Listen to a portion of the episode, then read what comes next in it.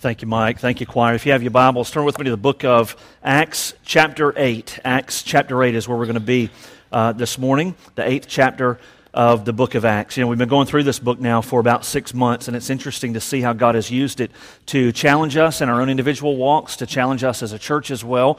And uh, it's just interesting today, I'll just go ahead and say that the uh, how ironic it is that we get to chapter eight at this particular point and uh, on this particular day. Just interesting how God moves and how God works and how God does just what He wants to do at just the right time. And so Acts chapter eight is where we're going to be this morning. How many of you would say that um, you are a creature of habit?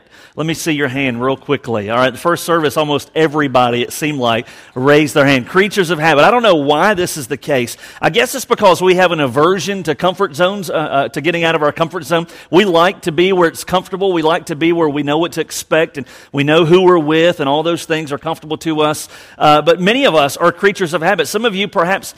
you still sit in the same spot in this church that you've sat for years and years and years. When you go to the restaurant, you go to the same spot in that restaurant. I remember when I was a kid, we used to go to Shoney's on Victory Drive. Every Friday night, my family, we would go to Shoney's, and we would always sit in the booth in the back. I have no idea why. It wasn't like it was any cleaner or better or the food tasted better. It was just, we're creatures of habit. And I can tell when I look out, I know right where you sit most of the time. I'll even joke and comment with some of you. I'll say, you know, you're messing things up. You usually sit over here, and now you're, now you're it, creatures of habit. My dad, I remember the truck. We've had the truck I drive now for seven years, and my dad, up, almost up to the day he passed away a year ago, he'd get in the truck, and uh, I like this truck. This is a, I like this new truck. It's like, Dad, I had it for like five years. yeah, yeah, I like it too, but you know, it's kind of an old truck now. You know, it's kind of getting that direction. Well, we're creatures of habit. We like to be where our comfort zone is. Here's the here's the problem with that, is that God has no comfort zone. God rarely allows us to stay in our comfort zone, and if we're willing to be obedient, and if we're willing to be challenged, if we're willing to be stretched as Christians, and if our Christianity is not just a bless me, bless me, bless me mentality, but if our Christianity is truly, God, I want to partner with you and I want to engage this world which uh, you have sent me into, which you have called me to, then we're going to be stretched out of our comfort zone. It is inevitable that that's going to happen. And so whenever we get to Acts chapter eight, we find that there is a uh, just a very clear picture of what it means to be stretched outside of our comfort zone. And as as we move through this passage, I'm just going to go ahead and warn you that there's going to be a real application for us as a church uh, as we look at this particular portion of Acts chapter eight. Let me give you a little bit of a recap of what happened, has happened up to this point. In chapter seven, we find a man named Stephen has been introduced Uh, into the book of Acts. Stephen was a person who would ultimately become the first martyr of uh, of the early church of, of uh, Christianity. He actually is introduced in chapter six, but in chapter seven, he gives a defense before the Sanhedrin, and it's in that lengthy defense that he ultimately says everything that they needed to hear for them to ultimately have him killed for his faith in Jesus. And so in Acts chapter seven, we find that Stephen specifically has given his life for the sake of the gospel. And as a result of that, of that uh, execution of Stephen, he was stoned at the hands of the Jewish leaders. As a result of that, persecution erupted in the early church there in Jerusalem. And the early Christians were just scattered all over that region of the world. In fact, when you get to Acts chapter eight, you can tell and you can notice here, if you look down in verse four, it tells us that that very thing happened. They were scattered because they were being persecuted for their faith in Christ. And so this early church is seeing God move in tremendous ways, but they're facing an, an enormous amount of persecution as a result of it. And so let's go ahead and pick up here. Acts chapter eight. In verse four, we're just going to read a few verses down through the end of verse eight and pull out one principle this morning, and then there will be a good, solid opportunity for us to apply this passage to our ministry as a church, and I certainly hope for you as a Christian as well. So Acts chapter eight, beginning in verse four. It says, "Therefore, those who had been scattered went about preaching the word. Philip went down to the city of Samaria, and he began proclaiming Christ to them. The crowds, with one accord, were giving attention to what was said by Philip as they heard and saw the signs which he was performing. For in the case of many who had unclean spirits, they were coming out of them, shouting with a loud voice, and many who had been paralyzed and lame were healed.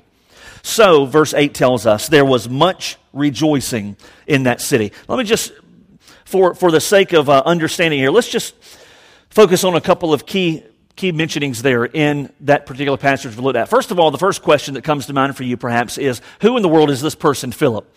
Well, Philip, in this context here in Acts chapter eight, is not the same Philip that we read of earlier in the Gospels. This is not Philip who was the disciple follower of Jesus. This is a different Philip altogether. And believe it or not, you know him better than you think you do because he was mentioned along with Stephen in Acts chapter six. Philip was one of those original seven that was chosen by the Christians in the church in Jerusalem to help meet the needs of the widows there that were being overlooked when food was distributed. Remember that from chapter six. Well, Stephen was chosen, Philip was chosen, five other men were chosen as well. So immediately we know something about Philip. We know that he was a Christian. We know that he was a Hellenistic Jew, meaning he was a Jew by birth. However, from a cultural perspective, he would have known Greek and he would have been enculturated into the Greek way of life. Philip was as well, by virtue of having been chosen to meet those needs, a man full of the Spirit, full of God's power, full of wisdom, and he was a man of good reputation. So this was a man who's already been mentioned in the book of Acts, and now he crops up again here in Acts chapter eight.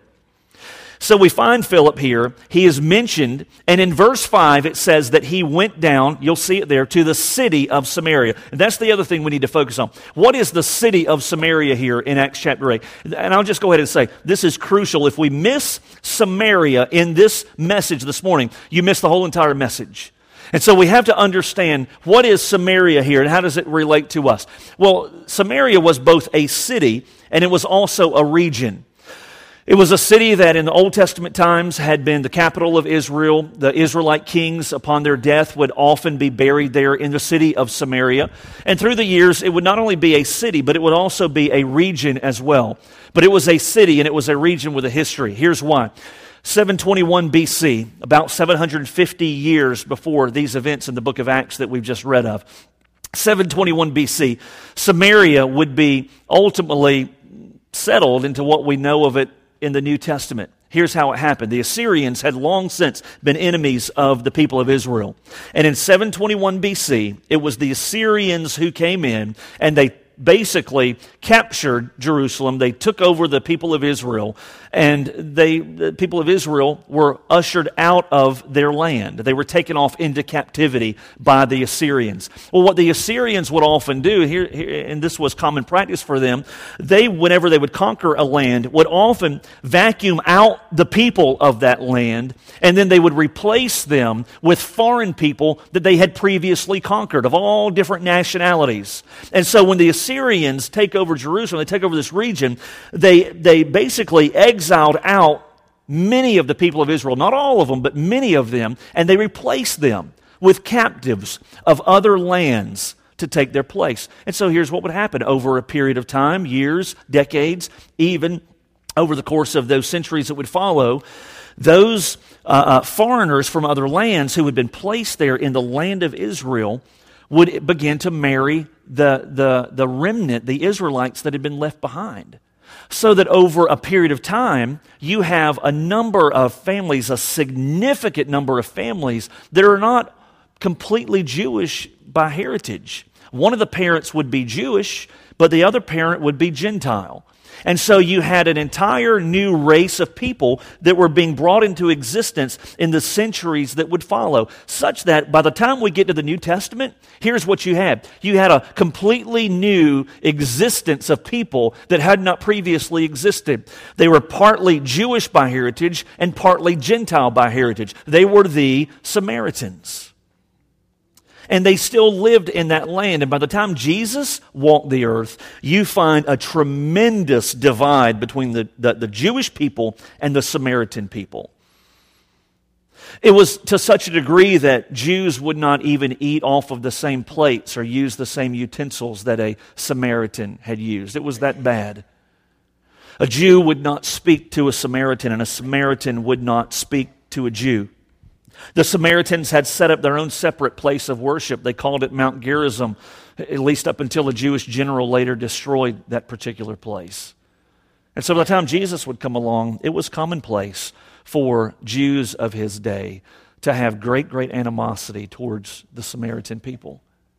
Geographically, it was interesting because you would have Judea to the south, you'd have Galilee to the north, and in between you had Samaria.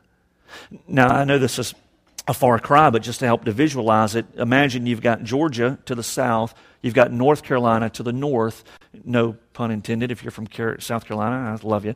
But just imagine for a moment that South Carolina, that region between Jordan and North Carolina, is Samaria. Now here's what would often happen, and this is amazing. It shows the divide between between these people. If they were, if, if a Jew was traveling in the first century, and they were traveling from Judea to the south to Galilee to the north, what they would do is they would hop east over the Jordan River, travel through a wilderness area called Perea, and as soon as they cleared the border of Samaria, they would hop back over the the Jordan River into Galilee. It would be like us traveling from, from uh, Savannah, Georgia, all the way up to Wilmington, North Carolina. But that region called South Carolina, we have such animosity, we have such hatred for those people, and we have such such a deep divide that we would rather than just take the interstate up there, which is the easiest, we'd rather hop a boat, sail up the East Coast, and then as soon as we clear the border, land somewhere, and then make our way to where we want to go in North Carolina. It's just it, it's not even fathomable for us to think that, but that's exactly the way they operated.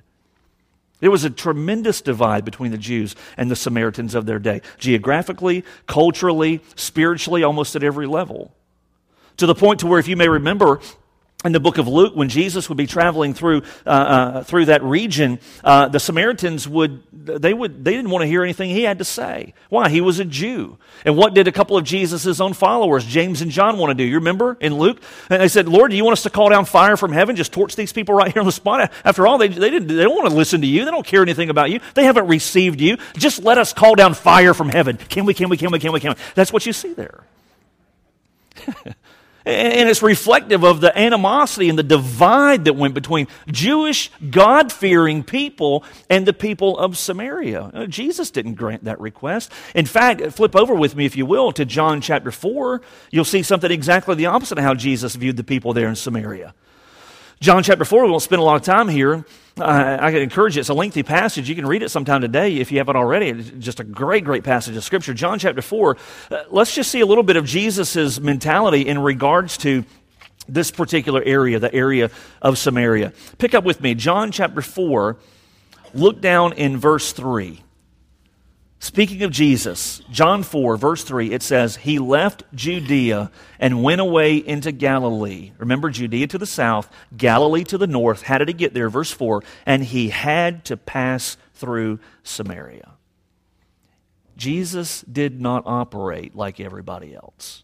He didn't hop over the Jordan River, travel up through Perea, and cross back over whenever he cleared this wretched land of the Samaritans. It says he had to pass through Samaria. Why was that? If you read that passage, you find that there is a Samaritan woman there who had quite a history, quite a past. She was in need of forgiveness. She was in need of healing. She was in need of, uh, of eternal life. She was in need of a Savior. Jesus was the only one that could fill that, that need in her life. He introduces herself to her. She's surprised that he even talks to her. By the end of the conversation, she's trusted him as her Messiah. And if you notice at the end of that particular passage in John chapter four, you find that at the very end of it, she's gone back to her homeland, back to her people there in Samaria, and she has shared Christ with them. So Jesus' mentality was completely different from those who followed him. In other words, whenever we look at Jesus, he understood the need to reach those in Samaria.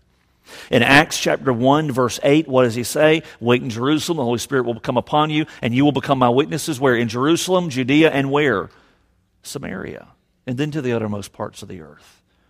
And so Jesus went there. No good Jew went to Samaria. Jesus went there. And in Acts one eight, he sends every believer who trusts in him there as well. And by the time we get to Acts eight, there is one fellow named Philip who heard it and actually chose to go. Let me just ask a question for you, a hard question, something for you to think through. And here's the question: where, perhaps, is my Samaria? Ask that question of yourself. Where is it where God has placed in your life? It may be in close proximity, it may be some distance away, that when you think about going there, it is completely outside your comfort zone. It is not something you relish the thought of. It is not something that comes naturally to you. But you know there is a place called Samaria somewhere in your life, and God has called you to go there, and the very thought of it scares you to death. Maybe even above that, not just where is your Samaria, but who is your Samaria? There may, may be a person in your life that God has placed right in close proximity to you, perhaps. And it's a person that's not like you. They're, they're, they're different than you. They've experienced things that you've never experienced before. They've lived in places you've never lived before. They may be way above, far above you in many different areas of life, or you may feel like they're far beneath you, as though there is a difference. But when you think about who is my Samaria, there may be people or segments of people that for far too long you have thought, you know, I could never go to that person. I could never invest my life in that in that, that type of a person or in that segment of our population. And yet God says we need to be willing, not just willing, but we need to flat go to Samaria. And he makes it very, very clear to us that we're commanded to go, and by his example, He, he sends us, and he sets the example for us. Here's the harder question. If you know where it is, and if you know who it is, as a Christian, what are you going to do to engage that place? What are you going to do to engage that person with the light and with the message of the gospel? And so here's our principle this morning. It's just a real simple one. It's just one. I hope you'll jot it down. Your Samaria may be closer than you think, and it's waiting for you to engage it. Your Samaria, listen, it may, just may be closer than you think it is. And God is waiting for you to engage it. Why is it that we have to engage the Samaria of our life? Why is it that that person, that place, that part of the culture, why is it that we must engage it? A couple of reasons. Number one, because we're sent there. And to fail to go and to fail to engage it is nothing short of disobedience. But number two, because the very eternities of the people who are in Samaria depend upon our witness. We can go uh, until, until the cows come home over the whole uh, uh, election and everything that is wrapped up in that. We don't have time to do that. I don't even know that there's a place to do that most of the time. God called us to go, and whether we, rather than trying to argue over when God saves a person or how God saves a person, why don't we just, as churches today in this world in which we live, why don't we just determine ourselves and set our sights on those that God sent us to reach and let God sort out all those details in the end? You know what I'm saying? I mean, he just told, told us to go.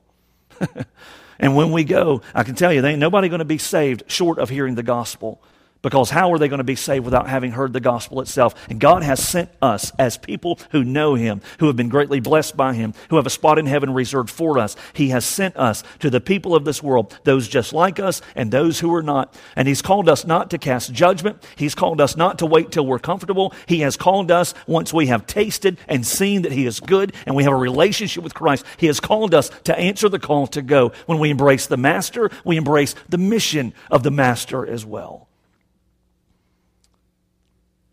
So Jesus went to Samaria.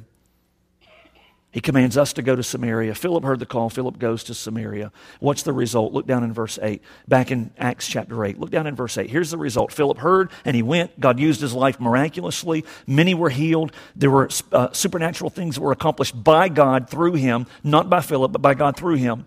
And then what was the result of it? Verse eight. There was much rejoicing in that city because God sent a person to Samaria, and because that person went faithfully, verse five, and proclaimed Christ there, the result was that there was much rejoicing that came as a result of it. You know, as we've gone through this book, the book of Acts, God has challenged us as a church, and, and I'm, I'm excited that for a number of you, you've really responded to that.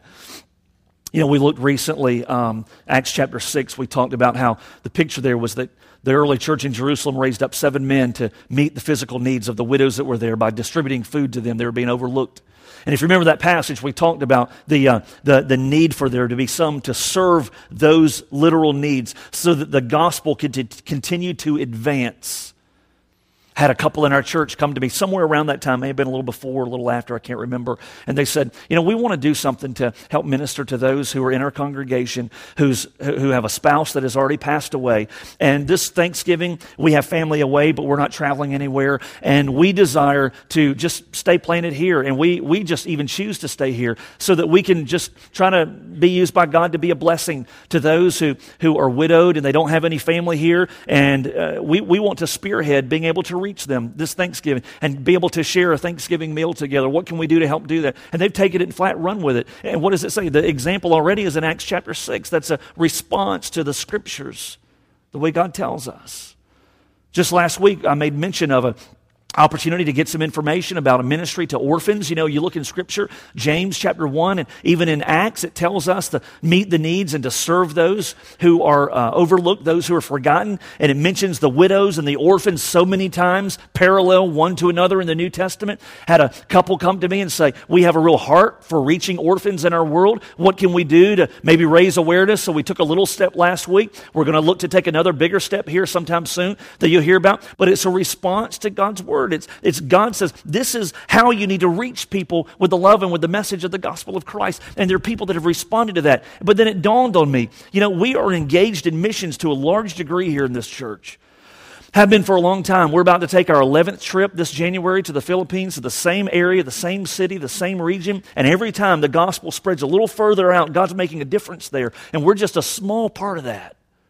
We send shoeboxes that are going to be delivered in this January trip. We send money every month. We do all kind of stuff. We pray for the people there. We're planted there in the Philippines. Here stateside, we've been involved in ministry in Virginia, partnering with the church, taking trips up there, sending money every month, praying for them consistently. And it dawned on me that we don't even have a place here in our own city where we're doing that, where we are invested for the long haul to say, hey, we're, we're, we're nothing special, but we know a God who made you special and wants to save you and, and bring life to you. And we're here to tell you about him. We're not going anywhere. We're going to plant here. We're going to be here for the long haul. We don't have a place here in town where we're doing that outside of our own property lines.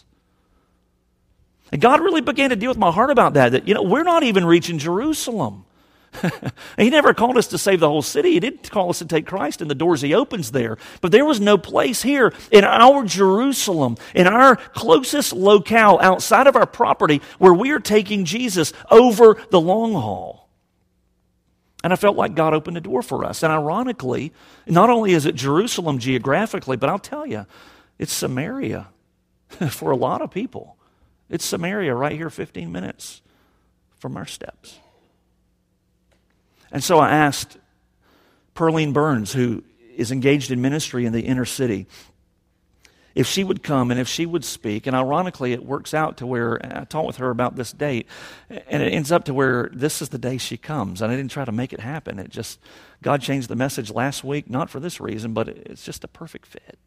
And I asked Perlene if she would come and if she would just share a little bit about a place here, fifteen minutes from right here where we live, called the Fred Wessels Homes. And it's a place where there's a great need for the gospel. And I've asked Perlene to come if she would. She's the director of the Baptist Center, Inner City Mission downtown, that we also partner with. But I've asked her if she would come and to share. So let's give Perlene a good welcome this morning.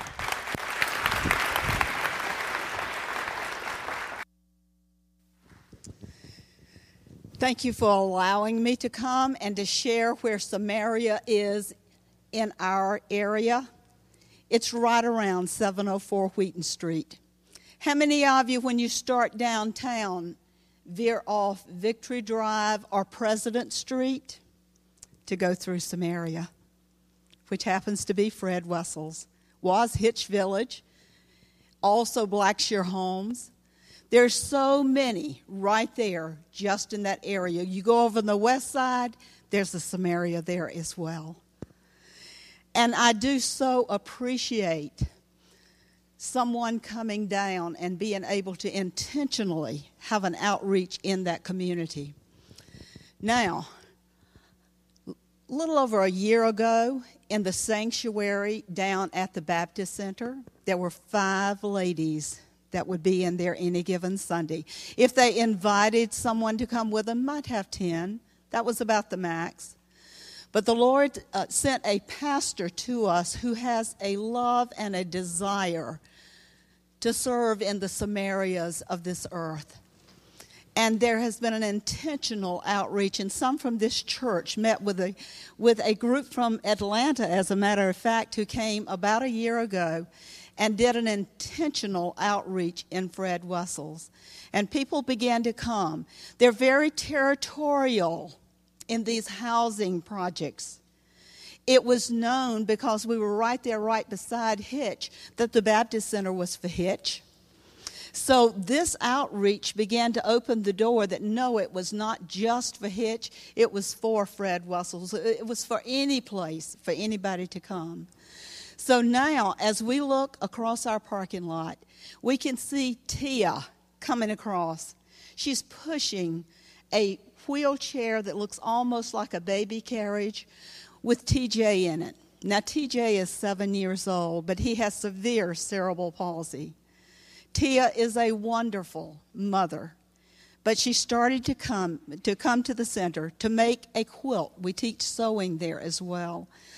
And she wanted to use the scraps that she had had over the years with T J to make a memory quilt because they don't have a lot of money that they can do things with.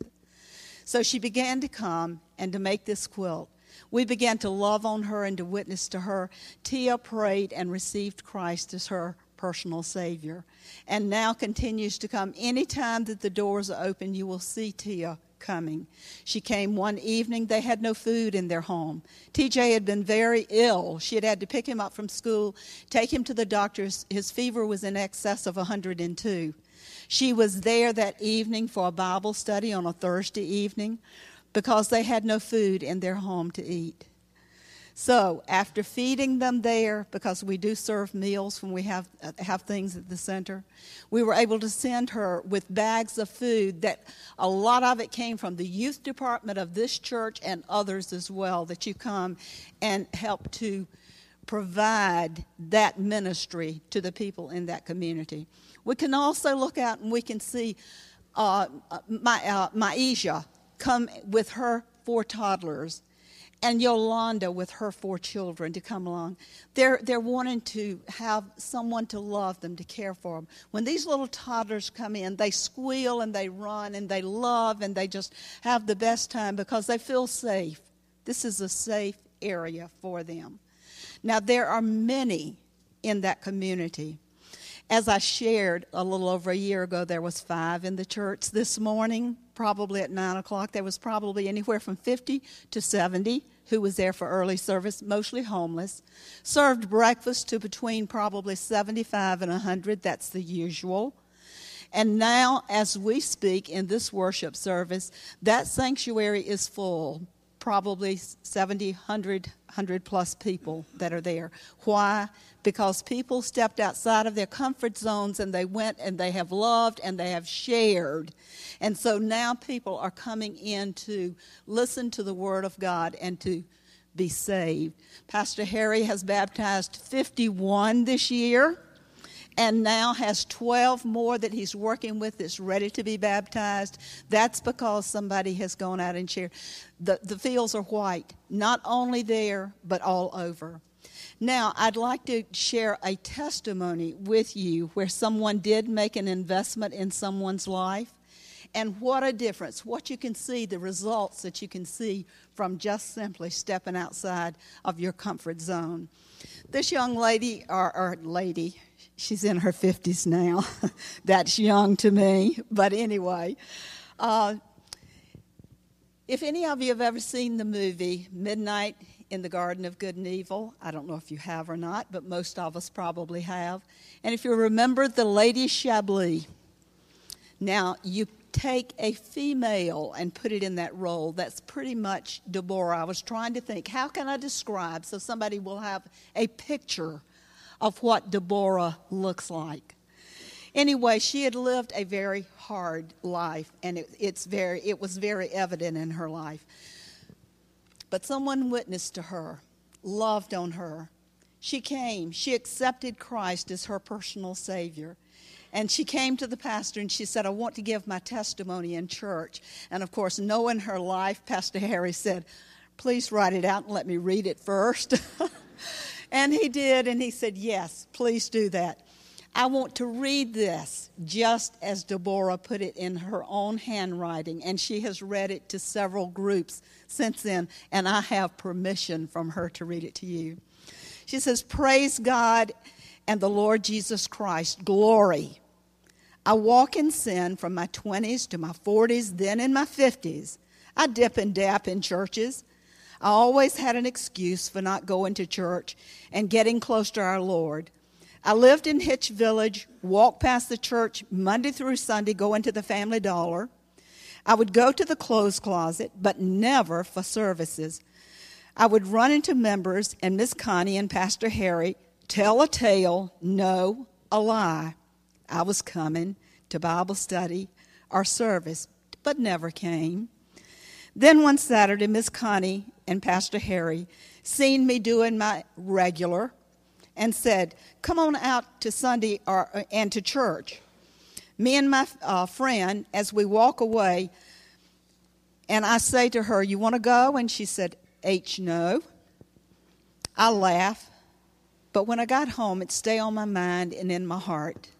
Sunday, I got dressed, washed first, and came to church, and been there ever since. Monday, Wednesday, Sunday, any other day, I can get in there to hear the, the words of the Lord Jesus Christ and God. I'm, um, I'm homeless. I live with my oldest daughter and my baby daughter in Virginia. I'm jobless, hurt my back and myself in a job, but with the grace of the Almighty God and Lord Jesus Christ the Son, I'm here to tell you life is good. The Lord Jesus Christ have seen in his heart to give a sinner like me peace, a, a place in his heart. Believe in the Lord Jesus Christ, and he will do the same for you. Before I became a member of this church and felt the love of Jesus, I would have never got up here to speak of Jesus or God. But I'm here today because this is what Jesus wants of me, to share to, uh, so others will follow. So feel the love of Jesus Christ and follow him to eternal life. Amen. Folks, that's what happens when we step outside of our comfort zone. Believe me, when I went there, it was certainly not what I wanted to do. I went there as because I felt obligated to do so. I was serving on the board. I felt like it would be my duty because resignations were read. But let me tell you, it doesn't take long before God can stir a Christian's heart. Hear those words, a Christian's heart that is out of step with what he wants us to do in our lives. And now I can truly tell you that I do something that it may have been outside of my comfort zone at one time, but not anymore. And I even get paid to do it, and I can't believe that. Thank you so much for allowing me to come and share the story of the people who live right here in your neighborhood. There is very little male influence in the children's lives there. They desperately need someone who loves them, who care enough to, even though they don't smell very good sometimes, even though their language is not very good, to put an arm around them, to love them, to be Jesus with skin on. Thank you.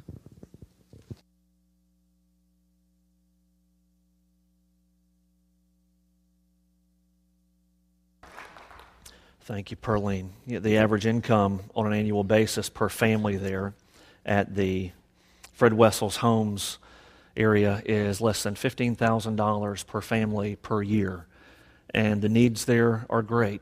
Does God call us to go in and meet every one of those physical needs?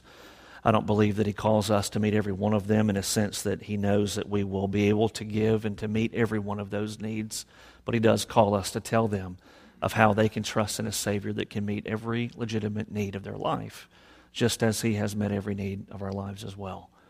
You know, for some of you, the thought of going to a place that you've never been, to people you've never met, the first response is not overwhelming joy. It's fear, trepidation, and almost gnashing of teeth, perhaps, at the thought of it.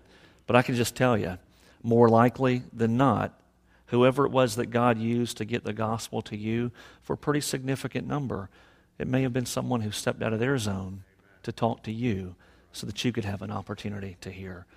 Shame on us. Not that if we don't save the world, but if we don't walk through the open doors that God gives us, and the extent to which we can make a difference in that little part of our Jerusalem and our city, and in a sense our Samaria, is the extent to which we decide to engage it. I could announce it. We do an outreach in December, which we're working on and planning to be on site there, on property, uh, in the midst of that place, in the midst of those people, to touch them and to talk to them and to, to demonstrate the love of Christ. The extent to which it succeeds is the extent to which we engage. It's just that simple. God already did the hard work when he died and when he rose. It's up to us now to choose to answer the call, to do just like Philip, and to go to a people that we don't know, to a place perhaps we've never been, simply in obedience to a call that is far too clear for us to argue away. With heads bowed and eyes closed this morning, you know, my question to you is, not do you understand the need to go to Samaria? And I won't even ask if you know where it is, because I think if you couldn't find one on your own, at least this morning you've been informed of one fifteen minutes from here. But the answer is, are you willing to go? Not, Lord, have you spoken or have you called, but are you willing to go? Maybe rather than us praying, Lord, show me if I need to be involved, maybe the right prayer would be, God, show me if I don't need to be involved. Why not, if our default mode, what if it were not, I'm going, Lord, unless you stop me? Lord, the default mode of my Christian walk is I'm going to go and I'm going to tell and I'm going to follow and I'm going to obey. And if there's an area you don't want me to go to, or a person you'd not have me to speak with, or if you want me to hold back instead of go, Lord, show me, and I'll pray that you do that. But as far as the regular norm for our lives, why not today we decide that it be to go and to tell and to share the simple message of the gospel, whether it be in Jerusalem, Samaria, or the uttermost parts of the of the earth. And so where's your Samaria? Who's your Samaria? Is it the person you work with, someone in your neighborhood, someone you go to school with on your campus? Who is your Samaria and where is your Samaria? And are you willing to engage it so that all might hear and know Jesus as you do? For some of you this morning, perhaps the need in your life is not to go yet. The need for you is to surrender, to give your life to Jesus. And the reason you've come today and the whole reason you're here is to hear of a Savior who has paid everything already for you. He's already died on the cross for your sin. He's risen from the dead, proving that He's God. And the only thing that waits, that awaits and needs to be done is for you to turn from your sin. The Bible calls that repentance. And to place your faith in Jesus, to surrender your life to Him, and to ask Him to come in and take over. If you make that decision today, then your life will be completely brand new. You'll have a place in heaven waiting for you. God will never leave you, and He'll begin to, to use your life as you have it continually yielded to Him. And so whatever decision there is today to make, well, I sure hope our hearts are willing to follow as God leads us. God, we pray today, as we have our now our time of decision, our time of invitation, Lord, that you'd bless these responses, Lord, that our decisions would be driven by you. Lord, that our hearts would be obedient and that would follow where you lead us, Lord. I pray that you would not only send us out of our comfort zone, but Lord, may we be willing to go. And Father, may you be the one who gets the glory for it. Save the one who doesn't know you today, those who've never come to Christ. Compel them and draw them to yourself today that they might give their lives to Christ, even right where they sit this morning. So thank you for what you'll do. We praise you for it in Jesus' name. Amen. Let's stand together. Leads us in our song of decision.